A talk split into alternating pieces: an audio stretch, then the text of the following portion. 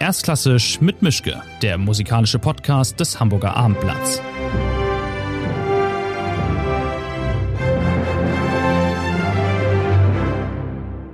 Ja, schönen guten Tag. Mein Name ist Joachim Mischke. Ich habe heute als Gast Christian Tetzlaff, einen der berühmtesten und auch besten Geiger seiner Generation, der ganzen Welt mindestens.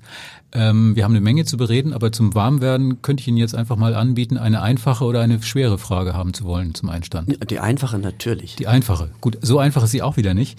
Nämlich, ähm, was ist Ihre Geige für Sie? Gut, schnelle Antwort. Mein Ausdrucksmittel. Möchten Sie die schwere auch noch haben? Ja. Gut, die Schwere wäre, für wen spielen Sie eigentlich? Nur für sich und die anderen dürfen, müssen, können zuhören? Ich spiele nur für mein Publikum. Das ist sehr bescheiden. Ich hätte gedacht, dass es da vielleicht noch eine andere Alternative gibt im Sinne von gut, ich ähm, spiele für mich und ähm, möglichst ganz äh, ganz ernsthaft beantwortet diese schwere Frage. Ähm, ich habe ein sehr enges persönliches Verhältnis zu allen meinen Komponisten und ähm, zu den paar Lebenden, die ich kenne, äh, baut man etwas auf ähm, durch Gespräche. Zu den anderen kommt man logischerweise durch ihre Musik, aber auch durch ihr, ihre, ihre Briefe und die Connections, die die hatten.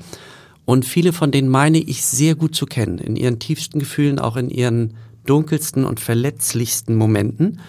Und für die spiele ich auch, weil ich, für mich ist es die Magie, meines Jobs und der Musik überhaupt, das weit über, noch über Bilder und Literatur hinausgeht, dass man etwas zum Leben wieder erweckt, was die Verbindung aller Seelen, aller Leute, die zum Beispiel im Konzertsaal sind, wahrhaft macht in dem Moment. Und da geht es aber dann darum, dass ich zum Beispiel Mitleid oder Stolz auf Johannes Brahms in den Zuhörern mit mir zusammen erwecken möchte. Das ist also der, der etwas esoterische äh, Punkt, aber der andere ist, dass ich, so wie ich im Konzert gerührt werden möchte, wenn ich da sitze, ist es mein Hauptwunsch, dass die Leute gerührt und ähm, ergriffen sind von dem, was wir machen dürfen. Und mein, um die Frage vollständig zu beantworten, mein Lebensmotto, ich versuche Kinder zum Lachen zu bringen und Erwachsene zum Weinen. und das ist im, im Konzertsaal möglich.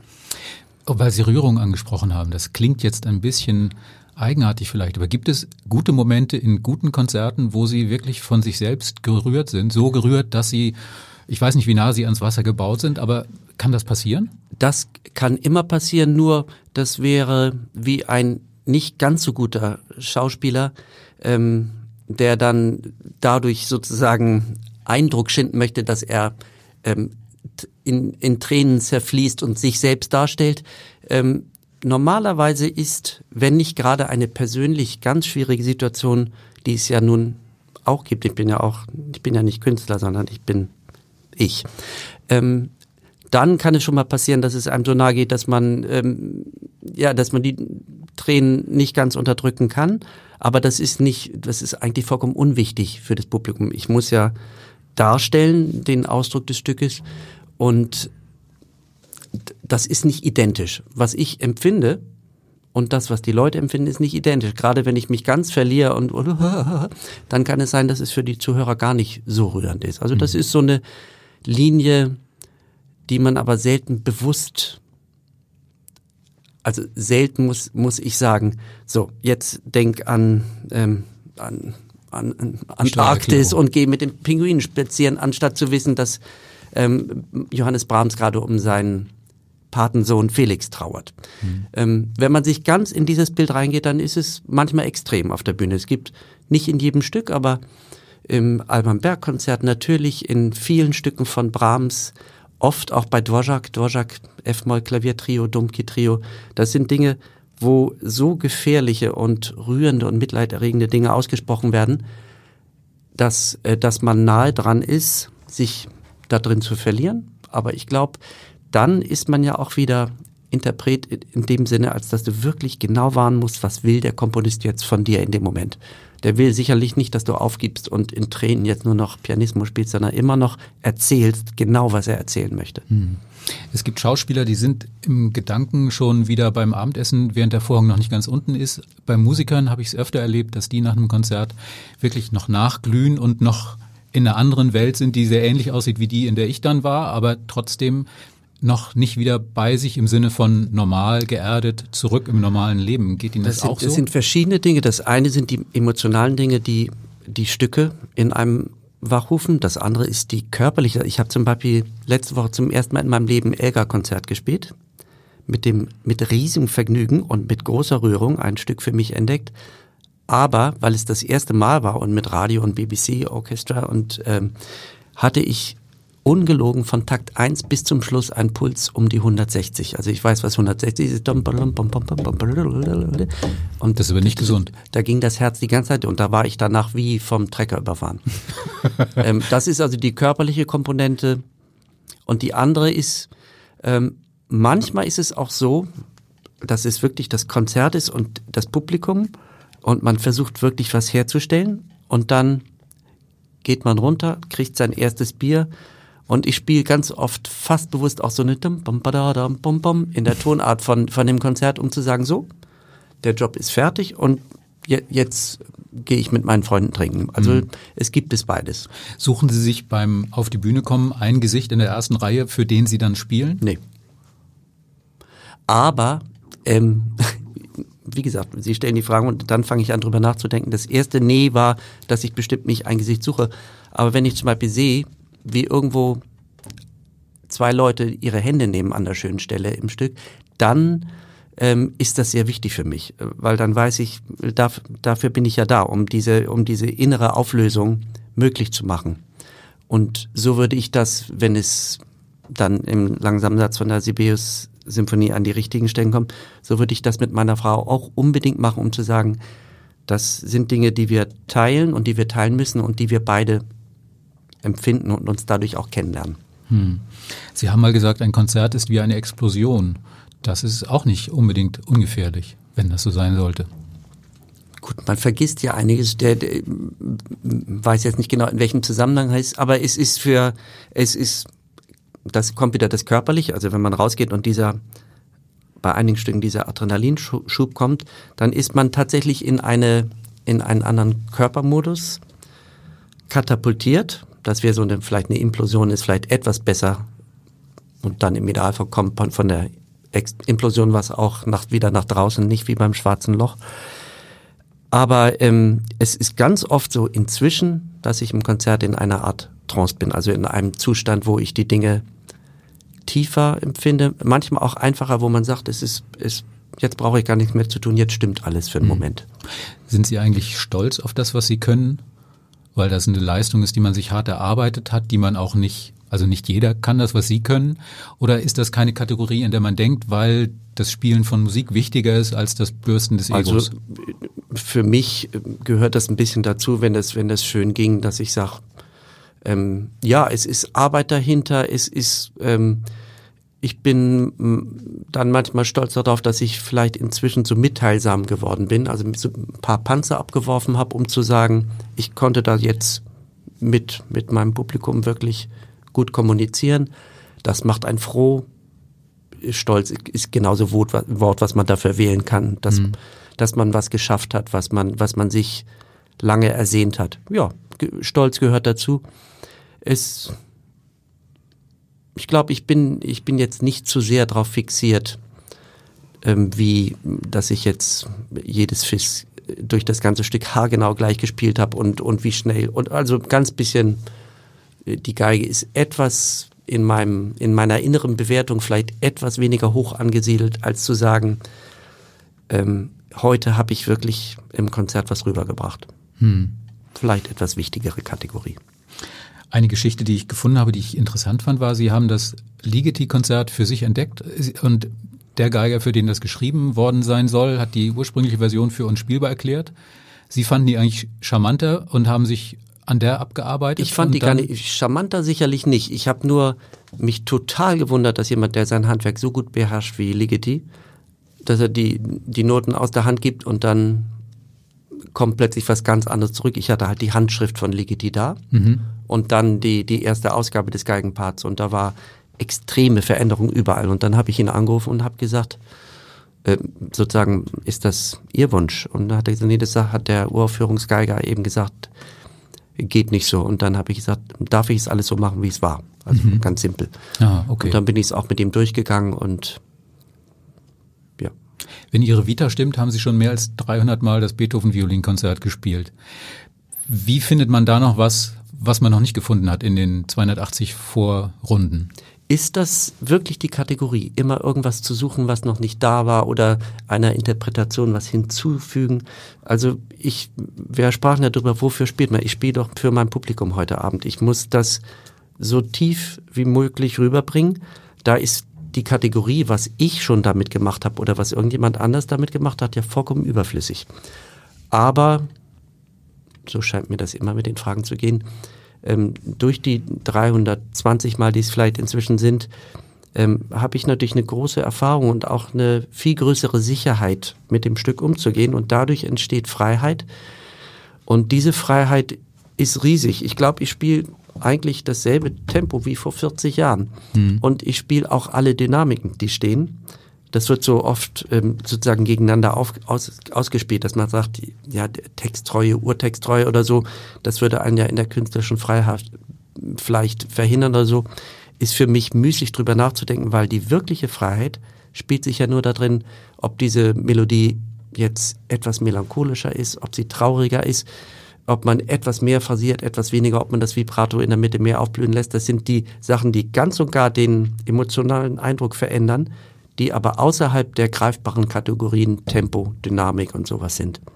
Das heißt, jede Aufführung fühlt sich für mich vollständig anders an, aber ich würde nicht sagen können, meinen Finger draufsetzen können, heute habe ich das so gemacht und das so. Und das Schlimmste finde ich überhaupt, dass man, weil man anders sein möchte oder weil man sagt, ich habe gestern so gespielt, jetzt muss ich, lass uns heute mal so und so machen. Also wenn man vorher Entscheidungen trifft darüber, wie der emotionale Verlauf sein soll, dann hat man sich selbst schon in eine Unfreiheit begeben. Mhm. Und es ist die einfachste Übung für mich, mit Begeisterung äh, mit dem Beethoven-Konzert auf die Bühne zu gehen. Dann noch einen Dirigenten neben sich zu haben, der vielleicht noch eigene Ideen hat, ist das einfacher oder schwieriger, wenn man schon so viele Durchgänge mit diesem Konzert hatte? Herrlich, wenn er ein guter Musiker ist. Dann für mich ein guter Musiker ist sowieso jemand, der nicht anfangen würde zu sagen, wir müssen alles im Beethoven anders machen, als da steht, sondern man wäre sowieso auf dem, auf einem Grundboden wäre man schon auf demselben äh, Trip. Und ich muss sagen, es sind herrliche Zeiten. Ich habe angefangen, solistisch zu spielen vor fast 40 Jahren und habe mit sehr vielen ähm, Dirigenten zusammengespielt, die sich durch diktatorisches Gehabe oder durch, ja, durch Macht und durch Selbstdarstellung ihren Ruf verdient haben. Heutzutage trifft man ganz viele Dirigenten, die berühmt sind, weil sie es können und weil sie gute Musiker sind. Hm. Das klingt so, als ob die Quote von Dirigenten, die sie mehr oder weniger erduldet haben, neben sich erdulden mussten, relativ groß ist. Äh, na, mit Stücken wie Beethoven war ich dann sehr schnell vorsichtig, weil das nützt dem Dirigenten nicht, dem Orchester, das nützt niemandem was, wenn man da diametral unterschiedliche Ansichten hat. Und dann gibt es Stücke, die sehr viel vertragen. Also ich weiß, ich habe das erstaunliche Jahr gehabt, wo ich einmal äh, fünf verschieden, mit fünf verschiedenen Kombinationen Brahms-Konzert gespielt hat. Eins war mit James Levine und Met Orchester mit 100 Mitwirkenden, das mhm. andere war mit Herwege und, äh, und, und äh, Chapelle und dann äh, mit Daniel Harding und seinem schwedischen Radio. Also vollkommen unterschiedliche Künstlerpersönlichkeiten. Und das Stück verträgt viel, wie Brahms das auch gemacht hat, mal in Meiningen mit seiner Kapelle erst die Stücke ausprobiert im Kleinen und ganz äh, durchsichtig und phrasiert, aber dann auch glücklich war, zu ganz großen Orchestern zu gehen. Das, ähm, das verträgt viel und es gibt andere Stücke, die sind sensibler, sowohl in der, welches Orchester ist das und welcher Dirigent ist mhm. es. Und das lernt man mit der Zeit, wo man was anbringen kann. Okay. Eine spannende Geschichte, die ich nicht wusste von Ihnen war, das ist jetzt schon etliche Jahre her. Sie hatten Probleme mit der Durchblutung der Finger. Mhm. Und dann gab es dann offensichtlich Ideen, um dagegen anzugehen, die beinhalteten, dass Sie sich so ein Trainingsfahrrad in die Hotelzimmer haben stellen lassen. Mhm. Fingerspitzen auf die, also Handschuhfingerspitzen auf genau. die Finger drauf. Und um dann mehr Grip zu haben, die Hand, die, die, die Greifhand in, in, in Honig getaucht. Mhm. Das ist relativ dramatisch so. Das ist dramatisch, ja, weil, weil das natürlich auch die, die Fähigkeit, die nächste Lage zu erreichen, manchmal verändert. Aber die Alternative mit ganz trockenen, kalten Fingern zu spielen, war schlimmer. Also das waren so Dinge, komischerweise bin ich so optimistisch veranlagt, dass ich solche Dinge gemacht habe, weil ich immer dachte, ich habe über Jahre gedacht, na ja, nächste Woche ist das sowieso vorbei. Also ja. mich so selbst belogen und dann, wenn es im, im Sommer mal feucht und gut war, dann war plötzlich alles dann habe ich auch nicht mehr dran gedacht. Und dann kam das wieder und dann eben mit diesem Handschuh, das ging ganz gut. Und, also, und jetzt ist alles im grünen Bereich. Das ist alles okay, aber nichtsdestotrotz, ich habe mich damals gefragt oder habe hab mich gefragt, wenn man in der Situation des Berufsmusiker zu sein, auf seine Hände angewiesen ist und dann passiert das, also ich könnte nicht schlafen, mhm. wochenlang, monatelang nicht und hätte existenzielle Ängste. Ich nehme an, es war bei Ihnen nicht anders, oder? Das war, war gar das nicht so. Ich war nur, wenn dann der Konzerttag kam und es war ganz schlecht, dann war ich verzweifelt, weil sich dann das Konzert streckenweise nur darum drehte, wie komme ich mit dem Problem heute zurecht mhm. und nicht darüber, was darf ich dem Publikum erzählen. Ähm, aber wie gesagt, mein, mein Naturell war, dass ich immer dachte, ich hatte auch noch eine andere Geschichte im rechten Arm, ähm, so einen Krampf, wo ich da nicht mehr kontrollieren konnte. Und da gab es zwei Möglichkeiten. Entweder die Stücke, wo das wirklich schlimm ist, nicht mehr zu spielen oder einfach weiterzumachen und zu hoffen. Und da hat mir auch ähm, Antje Weiters, ähm, meine Kollegin, einfach ein paar Stunden gegeben und mir geholfen und dann war das auch futsch. Okay, und so also alles wieder eingerenkt, sozusagen mit ähm, Gottvertrauen eines nicht religiösen Menschen gelöst.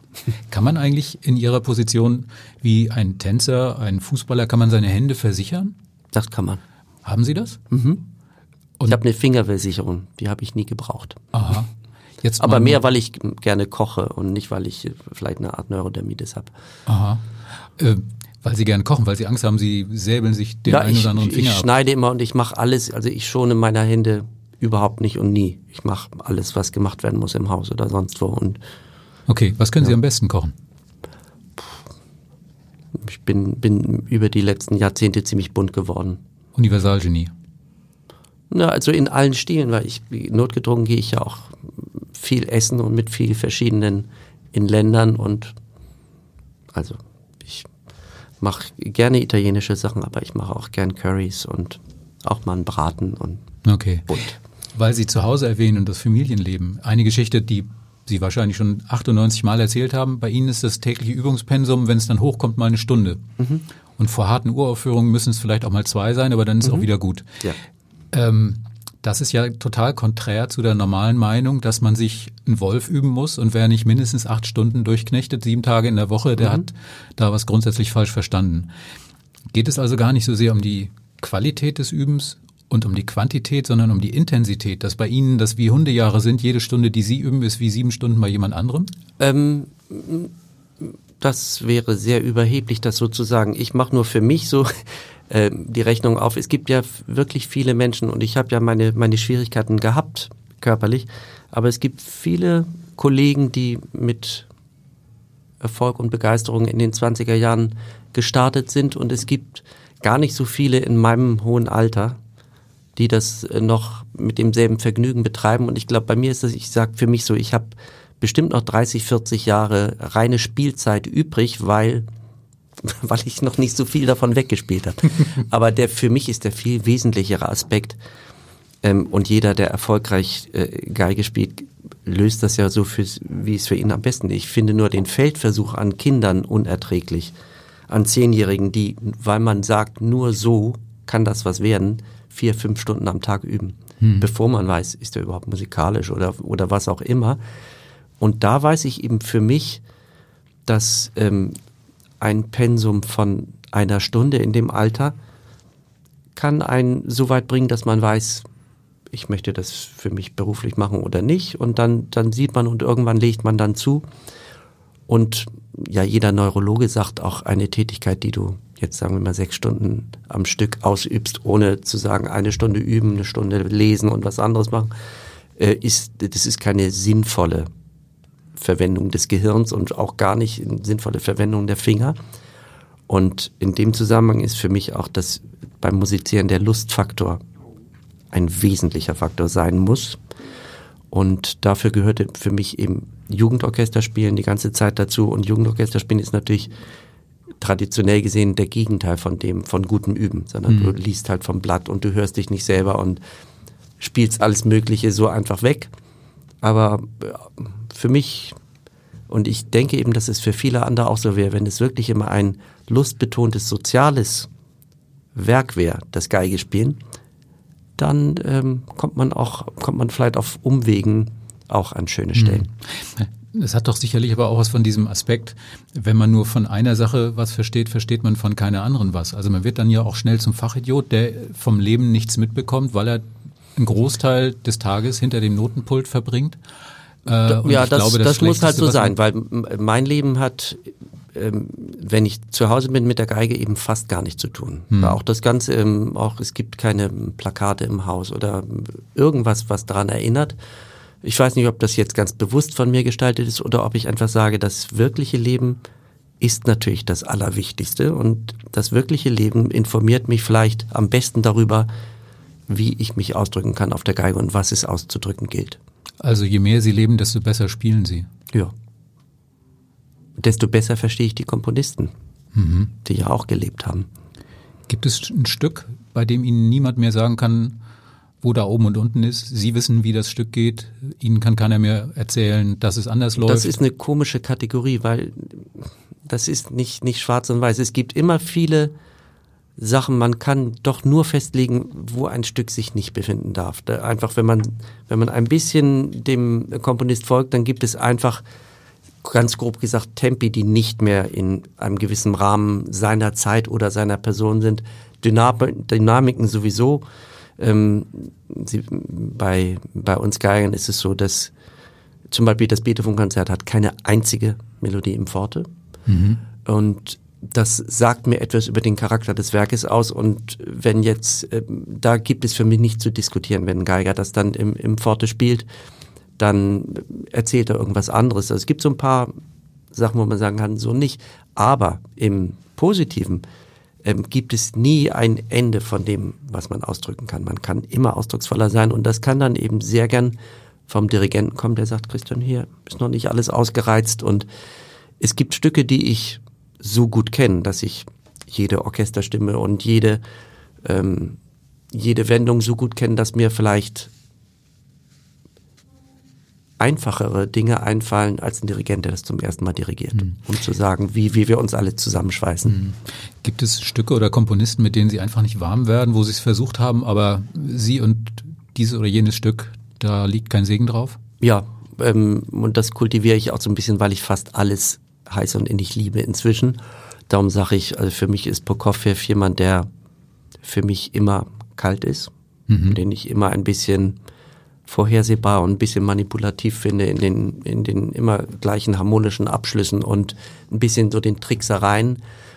Das ist einer von den ganz wenigen, mit denen ich nicht warm werde. Und für mich ist es schwierig, weil ich ja sehe, dass das alles bestimmt meisterhaft ist, aber bei Stravinsky ist es ein bisschen dasselbe. Nach Petruschka und Sacre und Feuervogel, wo immer die ein, doch so ein Brennen, auch so ein emotionales Brennen durchscheint, dass er in vielen neoklassizistischen Stücken wirklich Musik über Musik schreibt und für mein Gefühl gar nicht mehr tiefe innere Geschichten erzählt. Und für mich ist das Geschichten erzählen und nachvollziehbare emotionale Reisen zu machen, das, wo, äh, wofür ich da bin. Hm.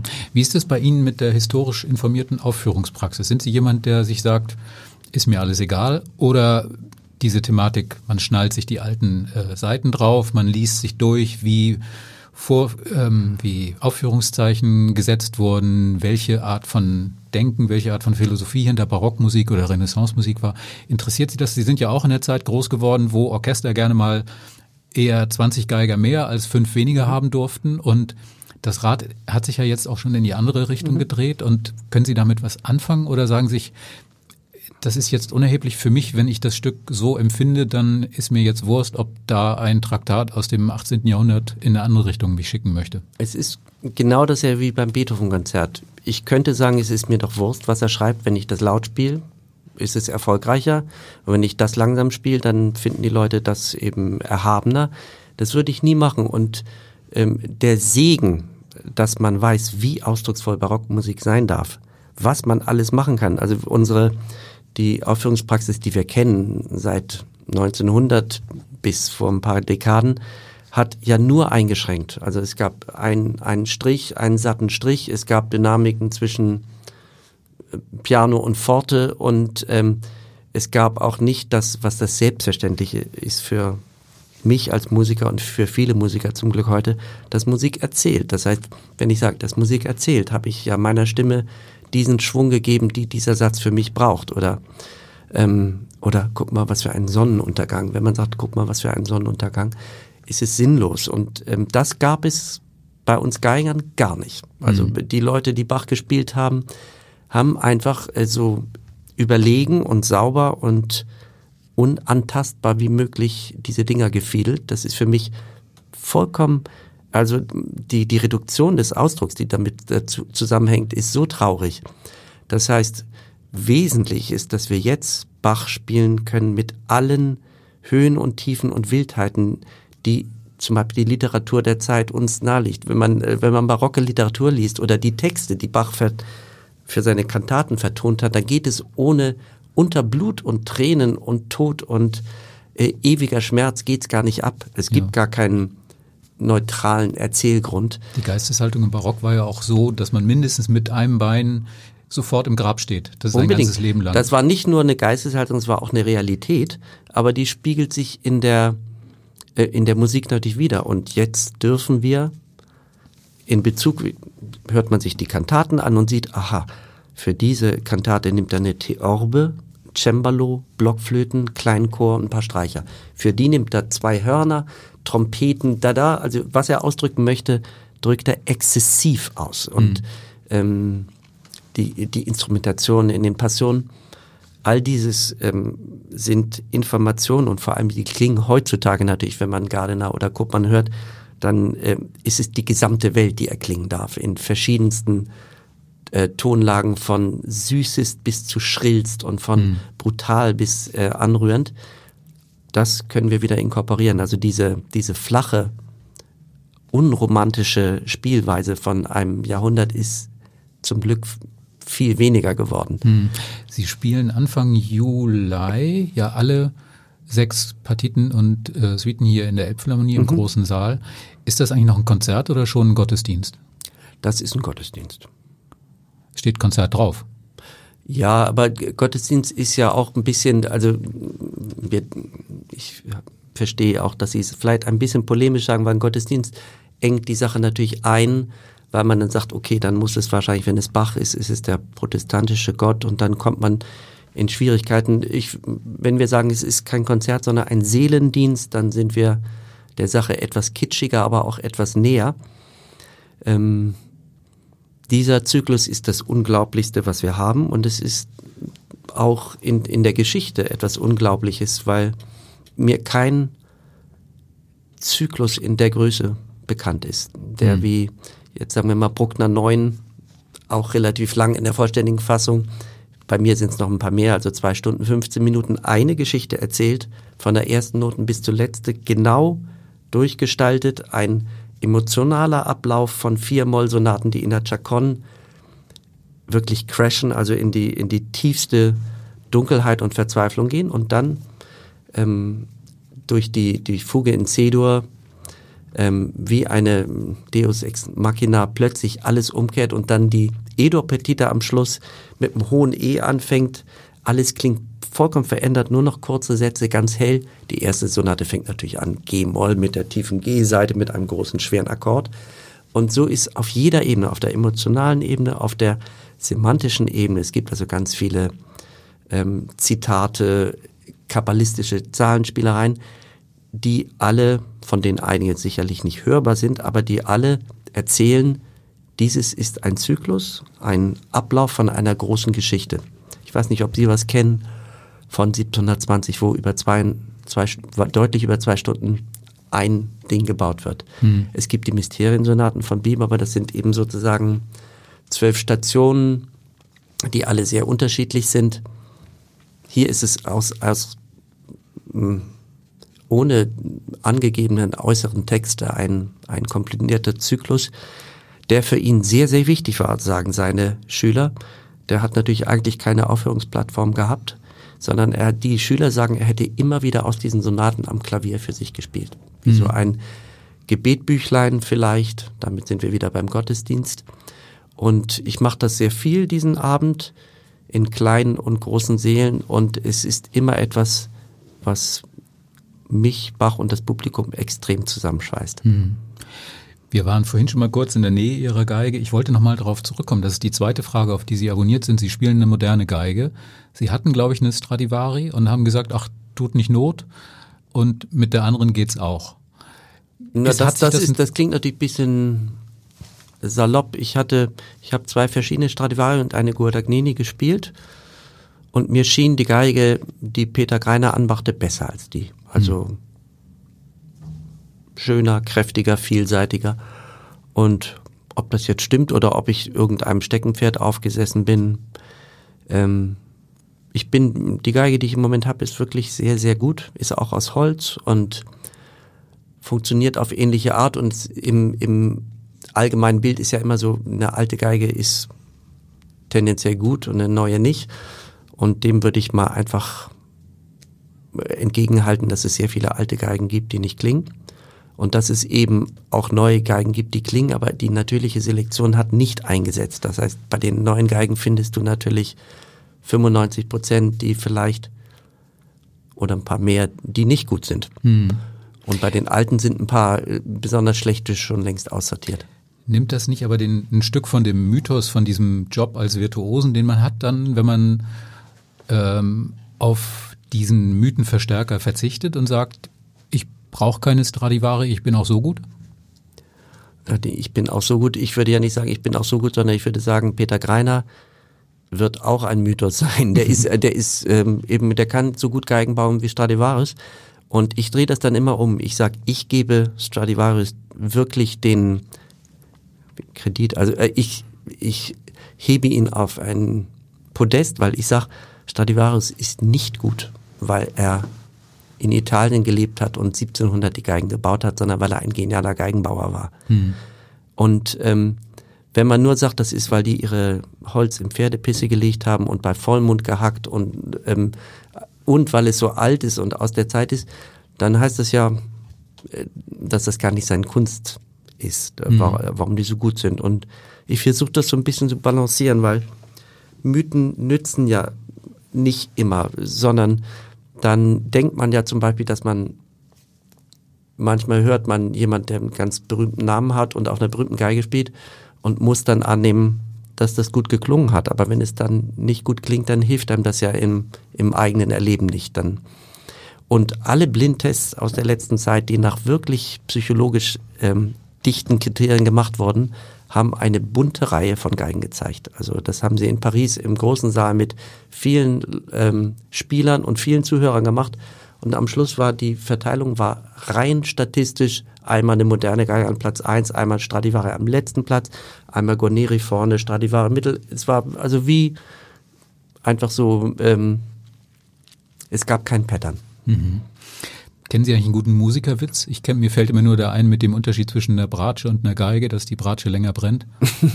ja, na, von den Bratwitzen kennen wir natürlich einige, aber die Bratsche brennt länger. Ja. Kein Parat. Kommt drauf an. Parat, Bratscherwitze, ich weiß nicht. Nein, ich meine auch andere Musikerwitze vielleicht. Geben Sie mir eine Stunde Zeit. Okay.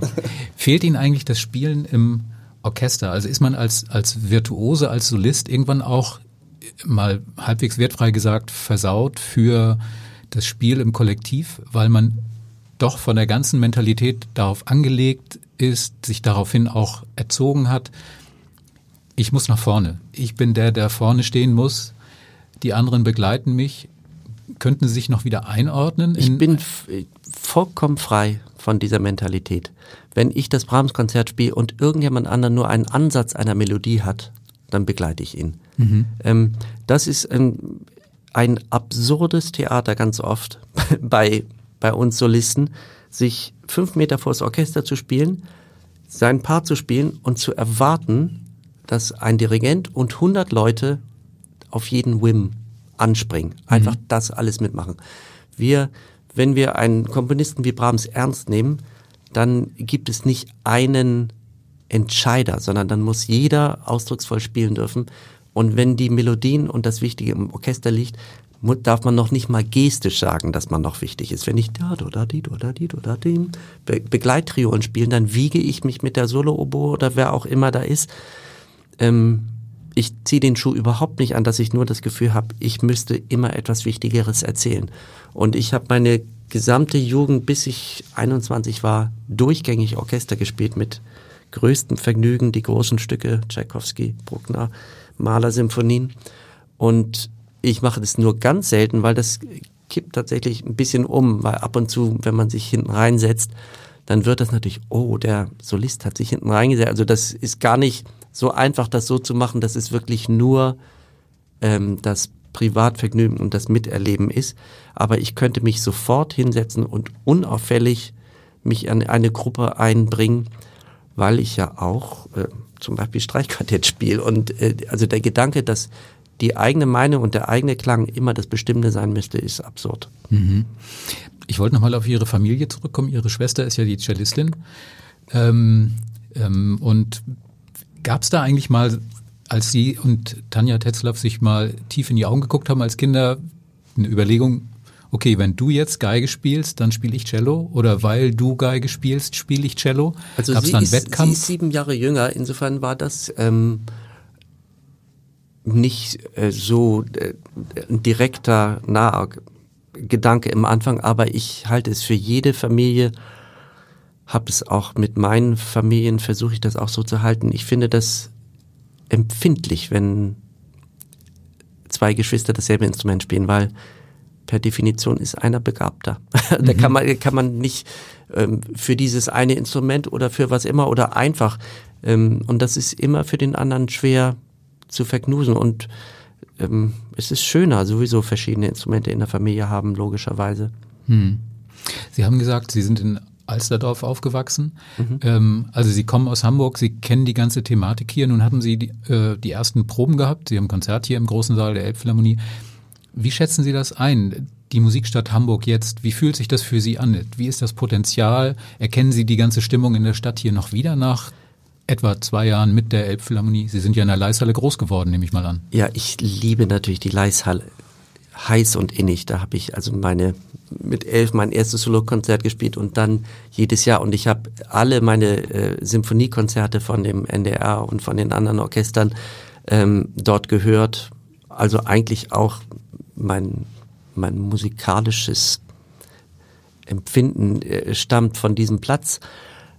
Aber ähm, die Elbphilharmonie ist für mich herrlich, also ein Traum. Also ich habe jetzt, ich habe jetzt dreimal da gespielt, verschiedenste Sachen und ich habe dreimal zweite Hälften gehört. Ich finde sie klanglich überall, wo ich bisher war, außerordentlich, also ungewöhnlich und ungewöhnlich schön, auch zum, zum Proben und auf der Bühne. Ähm, gleichzeitig klar und gleichzeitig bei einer Bruckner Symphonie konnten die aufmachen, wie sie wollen, ohne dass es hässlich wurde. Also ich bin und von dem von dem äh, Gefühl in dem Saal bin ich hellauf begeistert. Also kann ich für mich ähm, denke ich, dass es ein ein Riesenschub ist und sein kann für die Musikstadt Hamburg, weil die Leishalle ist ein Traum, aber als Reiseorchester, wenn du dann mit einer Malersymphonie kommst, dann müsstest du entweder sehr viele Tage proben oder es ist eine, eine halbe Geschichte, weil mhm. die Bühne klein ist und der Raum sehr laut ist. Und auch optisch und von allem her ist es einfach ein so, es ist traurig, dass sowas so teuer sein muss und deswegen auch vollkommen verständlicherweise zu sozialen Kontroversen führt. Aber ist auch für mich als Musiker so schön zu sehen, dass man dieser für mich so wichtigen Teile der Menschheitsentwicklung einen ekstatischen Raum geben möchte. Also dass man sagen möchte, das ist für eine Gemeinschaft ein, ein wesentlicher Punkt und dass man sich auch darauf besinnt, dass es nicht nur darum geben kann, sinnvolle Projekte zu machen, sondern auch wichtige ähm, seelische Projekte zu unterstützen. Deswegen jetzt mal eine leicht rhetorische Frage. Ein Konzert ist also viel mehr als ein Ersatz dafür, dass gerade nichts im Fernsehen läuft? Ähm, ein Konzert ist im Idealfall was, was für Leute sehr, sehr wichtig sein kann.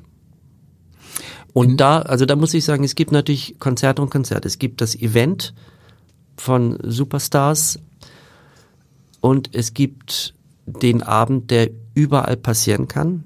Der kann in Bochum im Theater passieren oder sonst wo. Wenn man ernsthaft über wesentliche Dinge des Lebens spricht, kann man einem Leben im Kleinen eine gute Wendung geben oder jemand Mut geben, dass es wichtig ist, sich zu vertrauen und Freunde zu haben und über wesentliche Dinge zu sprechen und nicht zu sagen, es kann nur darum gehen, dass ich gut durchs Leben komme.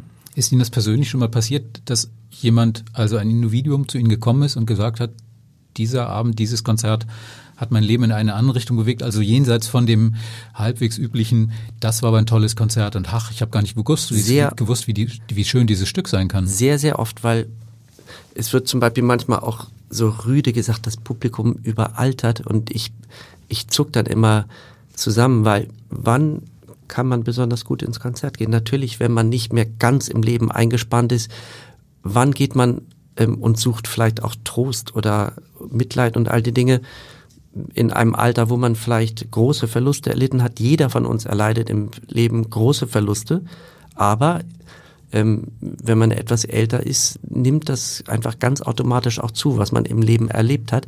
Und das kommt sehr häufig vor, dass Leute sagen, für mich hat das, gerade zum Beispiel bei Trauer ist es so, dass man oft nicht ganz ran kann. Und ähm, ein Konzert kann zu helfen zu sagen, oh, jetzt ist es passiert, jetzt hat sich eine Blockade gelöst oder ich konnte wirklich darüber weinen und das ist nicht nur in der Trauer, sondern es gibt auch äh, große Befreiungsmomente durch große Stücke.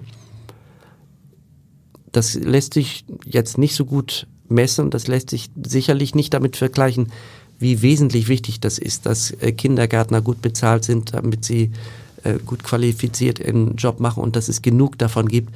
Nur man kann, es ist schwierig, das gegeneinander auszuspielen, weil dann würde ein sozusagen überflüssiges Bestreben wie Konzerte spielen gar keine Existenzberechtigung mhm. haben. Ebenso interessant wie ärgerlich ist es aber trotzdem und nach wie vor, dass es immer noch diese Schwellenangst gibt, dass Menschen sagen, ich würde mich ja gerne mal da reinsetzen, ich traue mich aber nicht, ich kenne mich nicht aus, als ob man vor, Betreten, vor dem Betreten eines Konzertsaals, als ob da Opuszahlen abgefragt würden oder Lebensdaten mhm. von Komponisten. Mhm. Das ist im Theater anders, das ist im Museum anders. Ja. Bei klassischer Musik gibt es bei ganz vielen noch Berührungsängste oder eben diese Schwellenangst, um Himmels Willen wenn mich jemand erwischt, dass ich mich nicht auskenne. Ja, ähm, die schlimmsten Leute im Publikum sind nicht die, die falsch klatschen, sondern die, die dann machen. Hm. Also das ist für mich der, der, der schlimme Klang, weil jemand, der vielleicht tatsächlich zum ersten Mal da ist oder der vielleicht schlicht und einfach begeistert war und klatscht und dann diese kalte Dusche bekommt, der überlegt sich das wirklich nochmal hinzugehen. Und wenn geklatscht wird, da wo einige meinen, dass es nicht hingehört, versuche ich vielleicht eine kurze Verbeugung zu machen, meine Geige wieder hochzunehmen, um zu zeigen, ah, es geht weiter. Also es ist, zumal in der Tradition war es für alle Komponisten selbstverständlich, dass wenn was gefallen hat, wurde halt geklatscht. Ob ihnen das gefallen hat oder nicht, ist eine andere Geschichte. Nur diese Sachen sind eben unwichtig, aber es ist auch heutzutage besser, ähm, in welcher Kleidung man ins Konzert gehen kann. Viele Orchester machen auch so ein bisschen ähm, also ich habe das Gefühl, das wird insgesamt lebendiger. Ich glaube, es geht sowieso nur darum, ob das, was die Musiker vor, vorne machen, wirklich Kommunikation mit dem Publikum ist oder ob sie sich selbst darstellen und irgendwas ähm, in den Raum stellen. In, in den Raum stellen zum bewundert werden. Also mhm. für mich ist jemand, der mit Musik nicht so viel zu tun hat, der hat dann, oh Gott, das ist der und der oder die und die und ähm, das ist toll und wenn es einem nicht so gefällt, dann denkt man, es ist irgendwas falsch mit einem. Kommunikation ähm, und Identifikation mit dem Komponisten und mit dem Publikum, das sind die Sachen, wo ich glaube, wenn man zum ersten Mal ins Konzert geht, was man sofort verspürt. Und wirkliche Begeisterung der Musiker, das gilt auch für Orchester, wenn ich sehe, dass ein Orchester bis zu den letzten Pulten wirklich begeistert ist von dem, was es tut, dann kann ich als Publikum als Zuhörer auch ähm, glauben, dass hier was Wesentliches getan wird. Klappt diese Art von Kommunikation eher, wenn Sie mit einem Streichquartett in einem Raum mit 130 Zuschauern sind oder andererseits in einem Raum wie dem großen Saal der Elbphilharmonie, wo 2073 Menschen sind, die Sie alle erreichen wollen, alle erreichen müssen, die sind Etagen von Ihnen Ja, entfernt. ein ganz bisschen muss man natürlich, ähm, ist so der Wunsch, dass das für alle gleich ist. Es gibt natürlich Plätze, wo diese Identifikation, sogar das Gucken äh, schwieriger sind und da, ähm, da darf man nicht zu viel drüber nachdenken, dass es ähm, einige gibt, für die das heute vielleicht nicht ankommt. Aber man darf an die sowieso nicht ähm, auch auch andere Leute, es kommt immer jemand ins Konzert, der schlecht geschlafen hat oder der eigentlich was ganz anderes möchte und ich kann nur mit dem Glauben reingehen, dass ich versuche, jeden zu erreichen und dass ich viele erreiche. Und das geht im, das geht bei Solokonzerte sind ja von Komponisten anders angelegt als Streichquartette oder Solosachen. Diese Idee, sich wirklich nach außen zu begeben, ist ja mit einkomponiert. Das heißt, das geht für große Seele auch gut. Über sowas wie Lampenfieber denken Sie seit Jahrzehnten nicht mehr nach. Oh doch. Wirklich? Oh, ich habe äh, unvorhersehbar manchmal sehr starkes Lampenfieber, manchmal gar nicht. Das ist irgendwie Tagesform, emotionale Tagesform. Aber ein Teil des Lampenfiebers, ich hatte schon diesen Ärger von letzter Woche erwähnt, ähm, das war ein gleichzeitig auch ein High und wenn ich wenn ich da cool reingegangen wäre, hätte ich sicherlich nicht so durch das Stück gefunden und auch nicht so gut gespielt. Also es, es gehört dazu, dass man in einem, in einem veränderten Zustand ist. Und dazu trägt das Lampenfieber bei. Das kippt. Das kann so sein, dass es einen einschränkt in der emotionalen Aussage, weil man sagt, oh Gott, ich muss kontrollieren. Aber es kann dann auch öffnen und sagen, hier geht's jetzt um alles. Prügeln Sie sich dann gewissermaßen innerlich selber auf die Bühne oder sagen Sie jemandem, red mir jetzt mal gut zu, ich möchte da eigentlich gar nicht steh, raus? Ob, äh, als Ritual, aber meistens auch wirklich stehe immer hinter der Bühne und scharre mit den Hufen. Mach also so diese äh, Stierbewegungen mit, mit dem Dirigenten zusammen. Und ähm, das ist eigentlich immer das Gefühl, jetzt ist eine Chance, was, was Cooles zu machen. Oder was besonders Uncooles, also was sehr Emotionales. Also es ist dann schon ein Moment, wo Kontrollverlust droht auch, weil die Gefahr, dass man sich dann nicht mehr im Griff hat und vielleicht doch wirklich Ja, wenn man zum, schlicht und einfach das äh, Rausfliegen beim Auswendigspielen Ja. ist ja tägliche Möglichkeit und die kann, ähm, wenn es dann einmal passiert ist oder zweimal, äh, die äh, verengt einen natürlich emotional, weil man dann sagt, so jetzt musst du wirklich kontrollieren. Obwohl das passiert auch genau andersrum. Wenn es dann passiert ist, dann ist man, oh, also es ist nicht genau vorherzusehen, was mit einem im Konzert passiert. Hm. Jetzt mal eine tumbe handwerkliche Frage. Haben Sie eine ungefähre Vorstellung, wie viele Konzerte Sie im Kopf haben, im Sinne von, ich bräuchte eigentlich keine Noten, um da unfallfrei ans Ende zu kommen? Das wären vielleicht so 20, die ich jetzt. Also ich, ich mache es jetzt so lange, dass ich, ich könnte, also zum Beispiel morgen im Konzert könnte ich bestimmt 20 verschiedene Konzerte spielen, mit denen ich jetzt nicht rechnen würde. Einfach weil ich es so oft gemacht habe. Und auswendig, es gibt viele, die ich immer auswendig spiele und gerade die ich früh gelernt habe, spiele ich alle auswendig. Wenn jetzt die Wunschfee käme, von welchem Komponisten würden Sie sich noch ein Stück bestellen wollen? noch ein extra Stück. Mal durchgehen, von wem wir keins haben. Maler. Wäre für mich aber keine Wunschvorstellung für ein Violinkonzert. Okay. Da müsste ich schon. Es ist ganz süß bei Violinkonzerten, weil fast alle Komponisten waren ja Klavierspieler.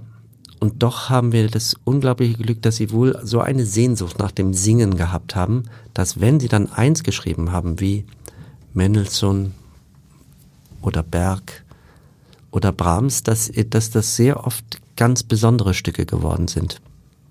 Einfach, ähm, weil sie Klavierkonzerte mehrere schreiben und das gut kennen und sich dann nach dem Violinkonzert die Finger lecken.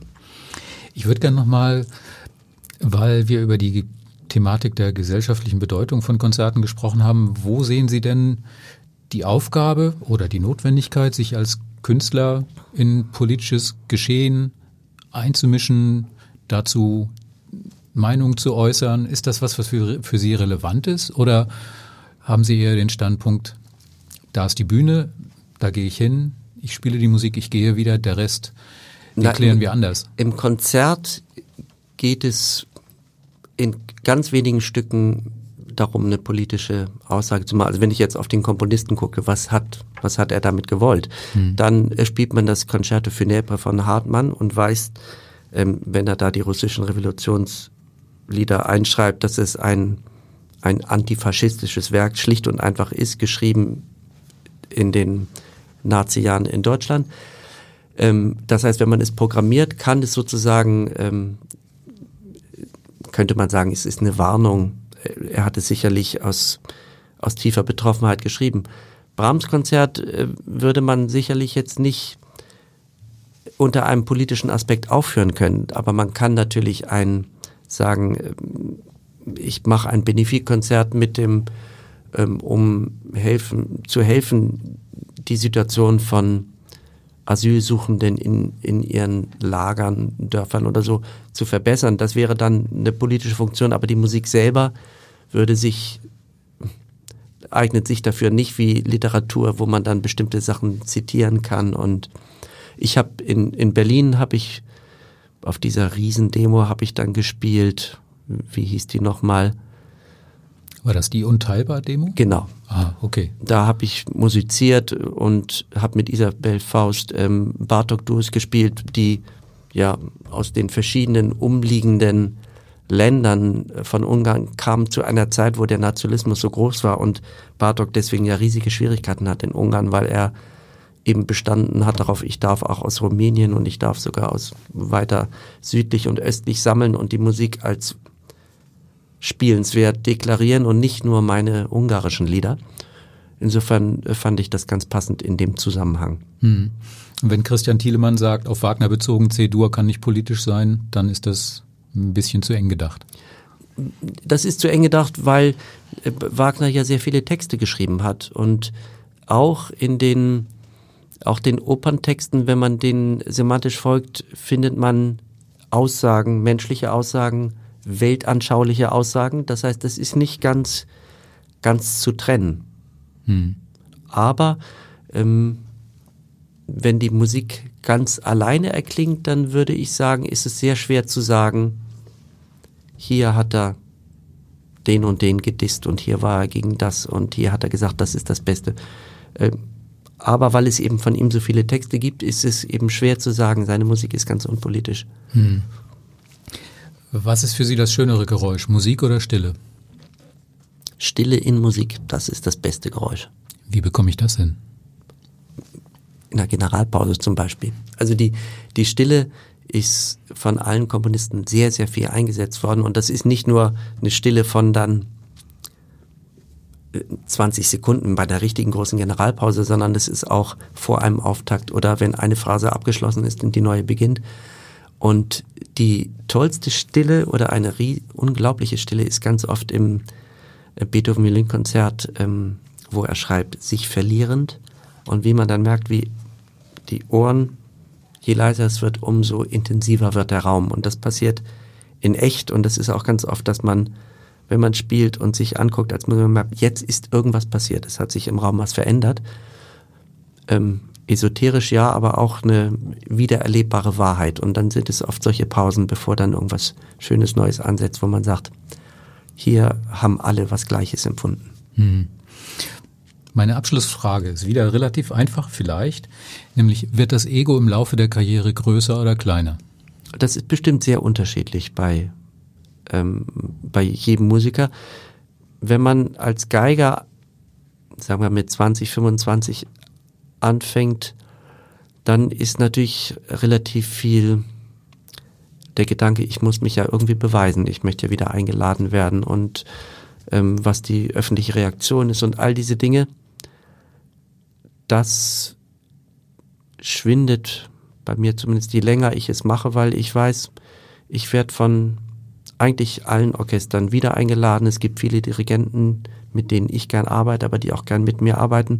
Es ist also keine sozusagen Existenznot, dass ich jetzt zeige, wer ich bin, sondern ich werde äh, wieder eingeladen, weil ich äh, meine musikalische Arbeit gut mache. Und das nimmt diesen Druck. Schöner kann das Schlusswort kommen sein. Tausend Dank. Danke.